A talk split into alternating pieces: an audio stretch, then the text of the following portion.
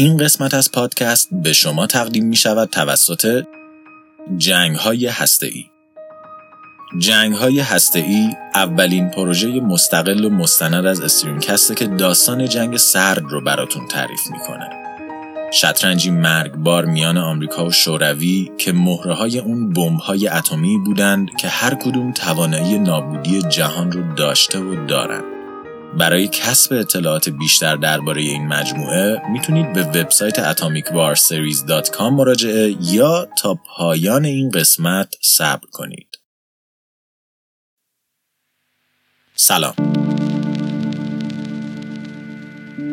در اواخر سال 1945 جنگ جهانی دوم به پایان رسیده بود و با تصرف آلمان توسط متفقین جهان در حال پی بردن به ابعاد های هیتلر و رژیم فاشیست نازی بود.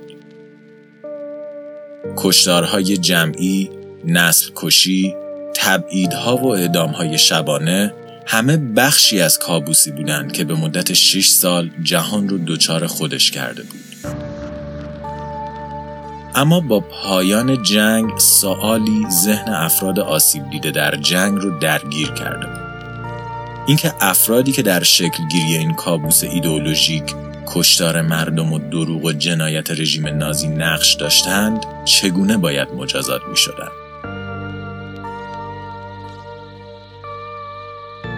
گروهی معتقد به بخشش بودند. هیتلر مرده بود و بیشتر سران رد بالای حزب نازی کشته شده بودند. نظر این افراد این بود که جهان دگمه فراموشی رو فشار بده و دنیا رو از ابتدا شروع کنه. ولی برای کسانی که پدر و مادر، فرزندان و دوستان خودشون رو زیر دست این رژیم مرگبار از دست داده بودند، این خواسته زیادی بود.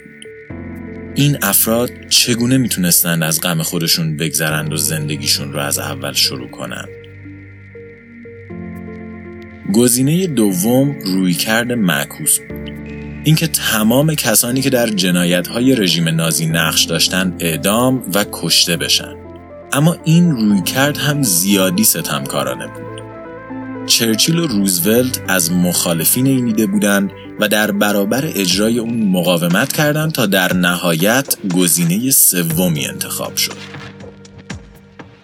برگزاری دادگاهی بین المللی و بیطرفانه برای رسیدگی به جرم افراد درگیر و محکوم کردن اونها با مجازات های متناسب با جرایمشون. به این ترتیب در نوامبر 1945 دادگاهی در نورنبرگ با الهام از سیستم قانونی شوروی، آمریکا، فرانسه و انگلیس شکل گرفت تا به این موضوع و مجرمین رژیم جنایتکار فاشیسم رسیدگی کنند. در جریان این دادگاه و بررسی افراد مختلف اما وکلا و قضات پرونده ها با پدیده عجیب روبرو شدند. تعداد زیادی از فرماندهان و سربازان نازی که تنها دفاعشون برای اجرای این جرایم سهمناک و کشتار مردمان بیگناه این بود که اونها در حال پیروی از دستوراتی بودند که از بالا اومده بود و چاره جز اطاعت برای اونها وجود نداشت. خیلی از این افراد ادعا می کردند که شخصا با کشتار یهودی ها مشکل داشتند و حتی از نظر ایدولوژیک با سیاست های هیتلر مخالف بودند ولی در مواجهه با دستور مافوق مجبور بودند تا این دستورات رو اجرا کنند. حتی اگه این دستورها شامل شکنجه، تخریب و کشتار بود. در اون زمان افراد زیادی این دفاع رو باور نکردند و حق هم داشتن که باور نکنند. تعداد زیادی از این افراد تا قبل از فروپاشی آلمان نازی علنا به تنفر خودشون از یهودیان و اعتقاد راسخ به ایدئولوژی هیتلر اعتراف کرده بودند و این تغییر عقیده لحظه آخری چیزی جز آخرین تلاش های یک شغال تیرخورده برای فرار از سرنوشتش نبود. اما سوالی که دو دهه بعد برای ادوارد میلگرام روانشناس ایجاد شد این بود که آیا سربازان و نظامیان رد پایین آلمان در اون سالها هم از اون قانون مستثنا بودند یا این افراد رد پایین به معنای واقعی در تله گیر کرده بودند که منجر به ارتکاب جرایم سنگین و ضد انسانی شده بود؟ میلگرام در سال 1963 آزمایشی رو طراحی کرد تا فرضیه خودش رو تست کنه. اون افراد مختلف از مشاغل و طبقات اجتماعی متفاوت رو جمع کرد تا در ظاهر دانشمندی رو در آزمایش تقویت حافظه یاری بدن. افراد مورد آزمایش یا همون دستیاران محقق وارد آزمایشگاه می شدند و توسط محقق فردی که کت سفید آزمایشگاهی به تن داشت پشت دستگاهی نشونده می شدن. در ظاهر هدف این آزمایش بررسی قابلیت یادگیری و حافظه بود. محقق به دستیاران می گفت که فرد دیگهی در اتاق روبرویی نشسته و موظف تا کلماتی رو به خاطر بسپاره. هر اشتباه مساوی با یک شوک الکتریکی به فرد خطاکار بود که توسط دستیار یا همون فرد مورد آزمایش و از طریق فشردن یک دکمه به وی داده می‌شد و هر خطای دوباره به معنای بیشتر شدن شدت شوک بود. ولی نکته اینجا بود که هیچ فردی در اتاق روبرویی وجود نداشت و محققی که دستور شکر می‌داد تنها یک بازیگر بود که لباس آزمایشگاهی به تن داشت. در ابتدای آزمایش محقق یا همون بازیگر چند کلمه رو می‌پرسه و فردی که مثلا در اتاق اونوری نشسته بود ولی در واقع تنها صدای یک بازیگر بود اونها رو درست جواب می‌داد. ولی بعد اشتباه ها شروع می و محقق دستور اجرای شکر رو به دستیارش که همون فرد اصلی مورد آزمایش بود می‌داد. میزان های اولیه پایین بود و تنها صدای آخ و اوخ از اتاق دیگه شنیده می‌شد. ولی کم کم شدت ها به قدری می رسید که ولتاژ اون برای انسان کشنده بود و بازیگر شماره دو در اتاق دیگه زجه می‌زد و تقاضای کمک می‌کرد. و حتی اگه شک بالاتر می‌رفت از یه جایی به بعد دیگه صدای شنیده نمی‌شد. گویی فرد مورد آزمایش از میزان شک به کما رفته یا کشته شده باشه. در هر پله محقق علکی دستور ادامه شک دادن رو می‌داد و هدف میلگرام این بود که ببینه چند درصد از افراد مورد آزمایش تا آخرین پله شک میرن و در ظاهر فرد حاضر در اتاق دیگر رو میکشتند. پیشبینی اولیه خود میلگرام روی یک درصد بود. اون حدس می‌زد که از هر صد نفر یک نفر از افراد شرکت کننده در پژوهش درجه شکر رو تا پله آخر بالا ببرند و بقیه از آزار عمدی فرد زندانی در اتاق دیگه خودداری کنند. اما نتیجه واقعی بیش از 60 درصد افراد حاضر در پژوهش دستورات رو تا آخرین مرحله اجرا کردند و شک الکتریکی رو به بالاترین حد رسوندند. 60 درصد افراد حاضر در این پژوهش افرادی عادی از مشاغل مختلف و طبقات متفاوت اجتماعی به خاطر دستور محقق آزمایش حاضر شده بودند انسانی دیگر رو شکنجه و حتی در نگاه خودشون به کشتن بدن. 60 درصد افراد حاضر در این پژوهش شر درون خودشون رو با جهان به اشتراک گذاشته بودند. در واقعیت اما هیچ کس در این آزمایش کشته نشده بود. همونطور که گفتیم همه اینها ظاهرسازی برای آزمایش میزان تبعیت افراد از دستور مافوق بود. حتی اگه این دستورات برخلاف اخلاق انسانی باشه. اما سوالی که در مواجهه با نتایج این آزمایش برای محققان ایجاد شده بود این بود که چگونه یک انسان عادی به این راحتی می‌تونه بد بشه و آیا همه ما باید از کشف شر درون خودمون بترسیم؟ در دهه 1960 فیلیپ زیمباردو یکی از افراد تأثیرگذار در این حوزه پژوهشی بود. به اعتقاد اون اولین قدم برای درک این پدیده دور شدن از باور خوب یا بد بودن باطنی انسان هاست. انسان ها موجوداتی اجتماعی با دایره احساسات و رفتارهای متفاوتی هستند که بروز اونها در هر شرایطی متفاوته. پس در این حالت ما انسان و رفتارش رو نه به شکل کلی بلکه با در نظر گرفتن شرایطی که رفتار در اون رخ داده باید قضاوت کنیم. یعنی اولین قدم در درک شر درون انسان ها بررسی شرایطیه که در اون بروز این شر آسون و حتی تشویق میشه. یکی از اصلی ترین شرایط بروز پیروی از دستور و شخص در قدرته. در آزمایش میلگرام کت سفید محققین اصلی سطح این افراد رو در ذهن دستیار بالا می برد و اونها رو به نوعی مقام بالا دست تبدیل می کرد.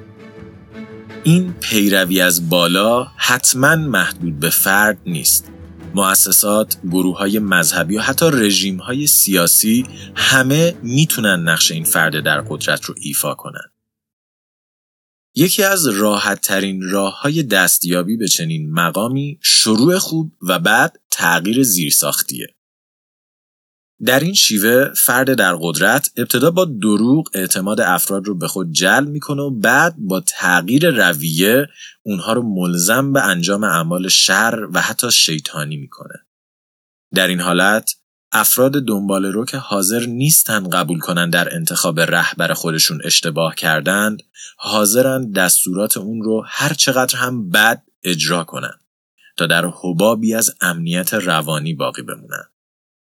در دهه 1970 جیم جونز که یک کشیش کمونیست بود به همراه 900 نفر از پیروان خودش از تمدن جدا شدند تا در جنگلی در گایانا آرمان شهری رو ایجاد کنند و بدون نیاز به سیستم سرمایهداری و دور از مصرفگرایی بتونن زندگی خودشون رو در آرامش و در صلح و دوستی سپری کنند. پیروان جونز اون رو دوست داشتند و به اون به چشم یک پیامبر نگاه می‌کردند. حتی خود جونز هم در ابتدا واقعا در تلاش بود تا زندگی پیروانش رو بهتر و تجربه ایدئال از جهان رو برای اونها رقم بزنه. اون حتی در سال 1976 برنده جایزه مارتین لوتر کینگ برای مبارزه با نجات پرستی شده بود. ولی با گذشت زمان و نفوذ قدرت در سلول های بدنش شخصیت جونز تغییر کرد و خودش رو به چشم یک رهبر بیخطا و خداگونه دید. تا حدی که بعد از مزاحمت های پیاپی سیاستمداران و رسانه ها به آرمان شهرش در سال 1978 جونز که بقای دنیا و قدرتش رو در خطر می‌دید از همه 900 نفر پیروش خواست تا خود و کودکانشون رو مسموم و خودکشی کنند و همه این افراد از اون پیروی کردند. 916 نفر انسان جون خودشون رو کاملا آگاهانه و با تصمیم خودشون گرفتند. چرا که رهبری که سالها از اون پیروی می‌کردن از اونها چنین چیزی خواسته بود. رهبر اونها شر درونشون رو علیه خودشون فعال کرده بود.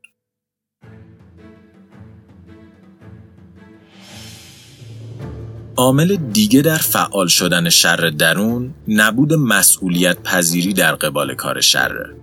در آزمایش میلگرام محققین به افراد مردد تاکید می‌کردند که اجرای شک از قوانین آزمایش و اونها صرفا در حال اجرای قوانینی هستند که قبل از شروع آزمایش امضا کردند. محققین آزمایش مسئولیت را از دوش افراد بر می داشتند و به این ترتیب به رهایی شر درون افراد کمک می کردند. موضوع مهم بعدی پایین آوردن درجه انسانیت فرد مورد آزاره.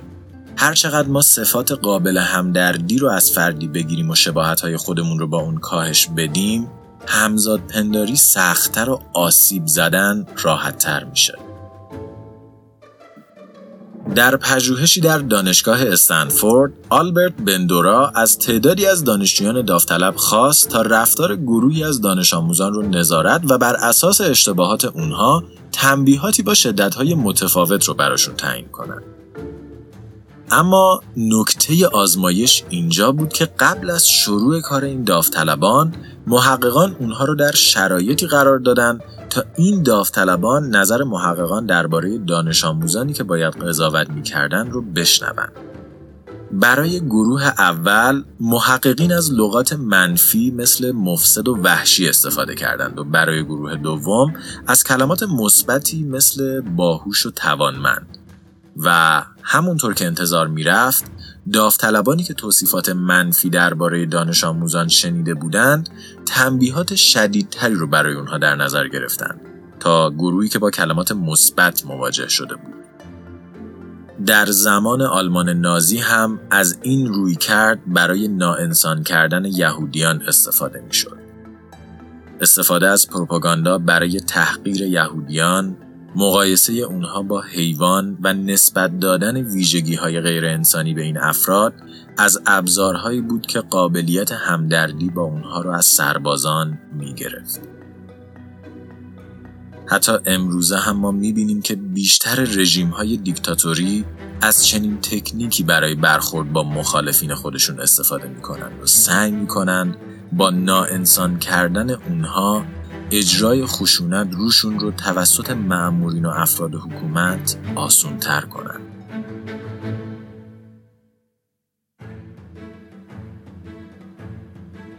اما آخرین ابزار در رهایی شر درون عادی سازیه. اینکه به افراد اطمینان خاطر داده بشه که کاری که اونها مشغول انجام دادنش هستند هر چقدر هم خشن تنها بخشی عادی از دستیابی به هدفی بزرگتره. در آزمایش میلگرام به افراد مردد به اجرای شک تاکید می‌شد که کار اونها در راستای پیشرفت علم و شناخت بهتر مغز و با این عادی سازی شک دادن به مریض برای اونها راحت تر می‌شد. مشابه این اتفاق در زندانهای ابو غریب هم افتاد. سربازان عادی با باور به اینکه در حال کمک به نابودی تروریسم در جهان هستند، زندانیان رو به سختترین و غیر انسانی ترین حالت ممکن شکنجه می‌دادند و به اونها آسیب میرسوندند. با دونستن این موارد فیلیپ زیمباردو در ابتدای دهه هفتاد تصمیم گرفت تا آزمایشی رو برای سنجش میزان رونمایی از شر درون انسانها در شرایط ایدئال طراحی کنه. افراد شرکت کننده در این آزمایش میبایست از هر لحاظ عادی می بودن. پس تنها کسانی انتخاب شدند که سابقه خلافی در پرونده اونها وجود نداشت هیچ اختلال ذهنی نداشتند و بیشتر از طبقه متوسط جامعه بودند. حتی بعد از گذشتن از همه این فیلترها همه این افراد دوباره آزمایش شدن تا محققان مطمئن بشن که هیچ ویژگی نهان مخفی در اونها نباشه. افرادی که به مرحله نهایی رسیدن سپس و به شکل شانسی در دو گروه تقسیم شدند. گروه اول که زندانیان بودند و باید در سلولها و با لباس زندانی در آزمایش حضور پیدا می کردند و گروه دوم که نگهبانان بودند. هر نگهبان یک یونیفرم رسمی، یک باتوم چوبی و یک عینک آفتابی آینه‌ای دریافت می‌کرد و موظف بود در تمام زمان آزمایش اون رو به چشم بگذاره. علاوه بر این نگهبانان از اسامی زندانیان آگاه نبودند و تنها با یک شماره اونها رو میشناختند. و سپس آزمایش آغاز شد. آزمایش در ابتدا عادی بود و همه چیز به شکل روتین پیش می‌رفت. اما تنها چند روز بعد نگهبانان قدرت خودشون رو به مرحله جدیدی رسوندن. اونها به زندانیان توهین و بی احترامی می‌کردند و زندانی ها در جواب به نگهبانان فش می‌دادند. ولی این تازه ابتدای داستان بود. بعد از مدتی نگهبانان روش های جدیدی رو برای تخریب ذهنی و فیزیکی زندانیان پیدا کردند. اونها حق داشتن دستشویی رو از زندانیان گرفتند و به جای اون یک سطل در سلول هاشون گذاشته بودند. سطلی که از خالی کردنش هم خودداری می‌کردن. اونها لباس های زندانیان رو برای مجازات از اونها می‌گرفتن تا مجبور بشن لخت در سلول ها بمونن و دوشک و پتوی اونها رو جمع می‌کردن تا بیش از پیش اذیت بشن. اونها حتی یک زندانی که اعتصاب غذا کرده بود رو به انفرادی انداختند و دائما سرش فریاد می‌زدند. رفتار نگهبانان روز به روز خشنتر می‌شد و شدت بحران به حدی رسید که تنها 6 روز بعد از شروع آزمایش زیمباردو مجبور شد به آزمایش پایان بده و اون رو نیمه کار رها کنه. در آزمایش زیمباردو به راحتی میشه هر چهار شرط آشکار شدن شر درون رو پیدا کرد. مسئولیت نگهبانان از جایی بالاتر که همون مسئولین آزمایش بودن به اونها داده شده بود. پس به این شکل نگهبانان تنها در حال پیروی از دستورات بودند. با گرفتن نام زندانیان و جایگزین کردن اون با یک شماره زندانیان دیگه انسانهای همرده نگهبانان نبودند و ناانسان تلقی می شدند. وجود اینک های آفتابی باعث می شد زندانیان نتونن به چشم های نگهبانان نگاه کنند و به این ترتیب مسئولیت پذیری از اونها گرفته می شد و در نهایت اهداف والای آزمایش که شناخت بهتر ذهن و مغز انسانها بود کل فرایند رو برای نگهبانان عادی می کرد. نگهبانان که تا یک روز قبل از آزمایش هیچ فرقی با زندانیان نداشتند تنها ظرف شیش روز شر درون خودشون رو فعال کرده بودند. اونها بد شده بودند. اما آیا این آزمایش به این معناست که هیچ کدوم از ما توانایی مقابله با شر رو نداریم؟ نباید فراموش کنیم که در آزمایش میلگرام چهل درصد شرکت کنندگان حاضر به اجرای آزمایش نبودند. گروهی که حتی با محقق آزمایش دعوا می‌کردند و قصد داشتند به اتاق دیگه برن و جون فرد رو نجات بدن. حتی در آلمان نازی هم گروهی از افراد بودند که خطر مرگ رو پذیرفتند و حاضر به اجرای دستورات مرگبار این حکومت نشدند. همونطور که دیدیم شروط آزادسازی شر درون به ما نشون میده که اینها نه دلیل بلکه بهانه هایی که به ما اجازه میده کار بد رو در ذهنمون عادی سازی کنیم. آگاهی از چهار شرط آزادسازی شر درون باعث میشه ما بتونیم قبل از هر تصمیم و پیروی از هر دستور اونها رو در ذهن خودمون مرور کنیم و ببینیم آیا ما کاری رو به خاطر درست بودن انجام میدیم یا به خاطر اینکه دستورش از بالا اومده یا شاید چون درباره فردیه که به نظر ما کم ارزش و انجام دادنش عادی شده یا صرفا به خاطر اینه که ما قرار نیست پذیرنده مسئولیت اون باشیم. در چنین شرایطی ما با دو گزینه روبرو هستیم. یا شر درون خودمون رو آزاد کنیم یا به قهرمان وجودی خودمون تکیه کنیم.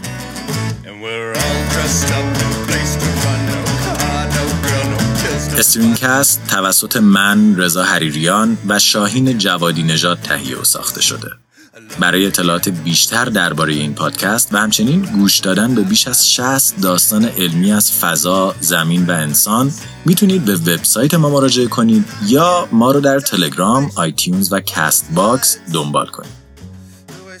همچنین برای خوندن داستانهای کوتاه علمی و دیگر مطالب مرتبط با هر قسمت به توییتر ما در String underline cast سر بزنید. این قسمت از پادکست به شما تقدیم می شود توسط جنگ های هسته ای. در شیش ماه گذشته من، شاهین و آرش از رادیو دال مشغول کار روی یک پروژه خفن بودیم. بعد از پروژه منحتن ما تعداد خیلی زیادی ایمیل و پیام دریافت کردیم که ادامه ای برای این قسمت بسازیم. به خاطر همین ما یک مجموعه شیش قسمتی جدا براش درست کردیم. جنگ های ای روایتی است از جنگ سرد و خطرناکترین سلاح بشریت و داستان واقعی تمام وقایعی که در دهه های چهل، پنجاه و شست بین آمریکا و شوروی اتفاق افتاد. داستان دو کشور سلاحی مرگبار و نبردی برای صلح. این پروژه جدای از استرینکست و انتشار اون با استرینکست تداخلی نداره. جنگ های هسته صرفا تلاشی از سمت ماست برای اینکه روش های جدید انتشار محتوا و داستانگویی در مدیوم پادکست رو امتحان و با شما به اشتراک بذاریم. این مجموعه شیش قسمتی از این پنجشنبه منتشر میشه و برای خریداری اون می‌تونید به وبسایت atomicwarseries.com مراجعه کنید. همچنین اگه قصد خرید این مجموعه رو دارین می‌تونین از کد استرینگ پرومو یک استفاده کنید و 50 درصد تخفیف بگیرید. هدیه ای از ما به خاطر اینکه بعد از پایان اپیزود پادکست رو قطع نکرد. لطفا اگر به پادکست ما گوش می‌کنید اون رو به دوستانتون معرفی کنید تا در این فصل جدید با ما همراه بشن. لطفا برامون در توییتر بنویسید و نظراتتون رو برامون ایمیل کنید و حتی اگر حوصلش رو داشتین به وبسایت ما برین و از پادکست حمایت کنید. استرینکست رایگانه و همیشه رایگان باقی میمونه.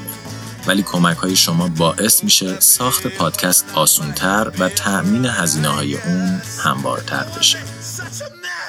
و در نهایت اگر شرکت یا سازمانی هستین که می‌خواین اسپانسر پادکست بشین به همون ایمیل بزنید اونجا همه چی رو براتون توضیح من رضا به همراه شاهین دو هفته خوبی رو براتون آرزو می‌کنم و تا قسمت بعد مراقب خودتون باشید